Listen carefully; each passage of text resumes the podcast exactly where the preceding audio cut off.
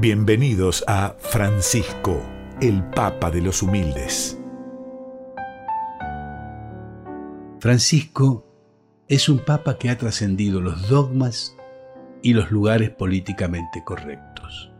El papa argentino tiene mucho del Jesús que echó a los mercaderes del templo y de tantos sacerdotes que siempre estuvieron cerca de los que sufren, de las minorías, de los y las invisibles. Es decir, el Santo Padre no deja el Evangelio en los templos. Él lo saca a la calle, lo hace pan para los hambrientos y agua para los sedientos, abrigo para los hijos e hijas de la intemperie, zapatos para los descalzos. Su visión humana lo hace tomar partido ante las injusticias. El Papa Francisco no es indiferente ante la desigualdad que padece la humanidad. En su carta encíclica Fratelli Tutti se refiere a las comprensiones inadecuadas de un amor universal. El amor que se extiende más allá de las fronteras tiene en su base lo que llamamos amistad social en cada ciudad o en cada país. Cuando es genuina esta amistad social dentro de una sociedad es una condición de posibilidad de una verdadera apertura universal. No se trata del falso universalismo de quien necesita viajar constantemente porque no soporta ni ama a su propio pueblo. Quien mira a su pueblo con desprecio establece en su propia sociedad categorías de primera o de segunda clase de personas con más o menos dignidad y derechos. De esta manera, niega que haya lugar para todos.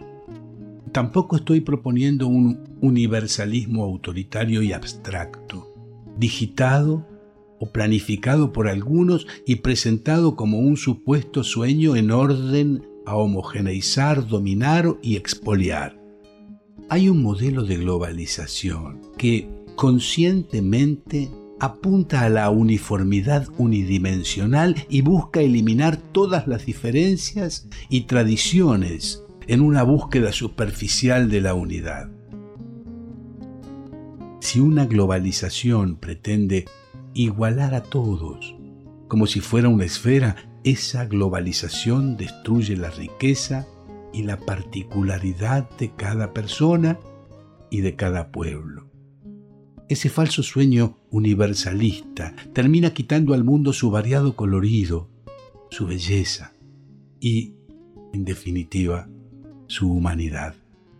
Porque el futuro no es monocromático, sino que es posible si nos animamos a mirarlo en la variedad y en la diversidad de lo que cada uno puede aportar Ay, cuánto necesita aprender nuestra familia humana a vivir juntos en armonía y paz sin necesidad de que tengamos que ser todos igualitos. Si la globalización une como un poliedro donde están todos unidos, pero cada uno conserva su propia identidad, es buena y hace crecer a un pueblo y da dignidad a todos los hombres y le otorga derechos. Francisco, el Papa de los Humildes. Conducción Rubén Estela. Guión Pedro Patzer. Producción Cristian Brennan. Edición Sebastián Céspedes y Damián Caucero. Producción general Alejandro Pont Lesica.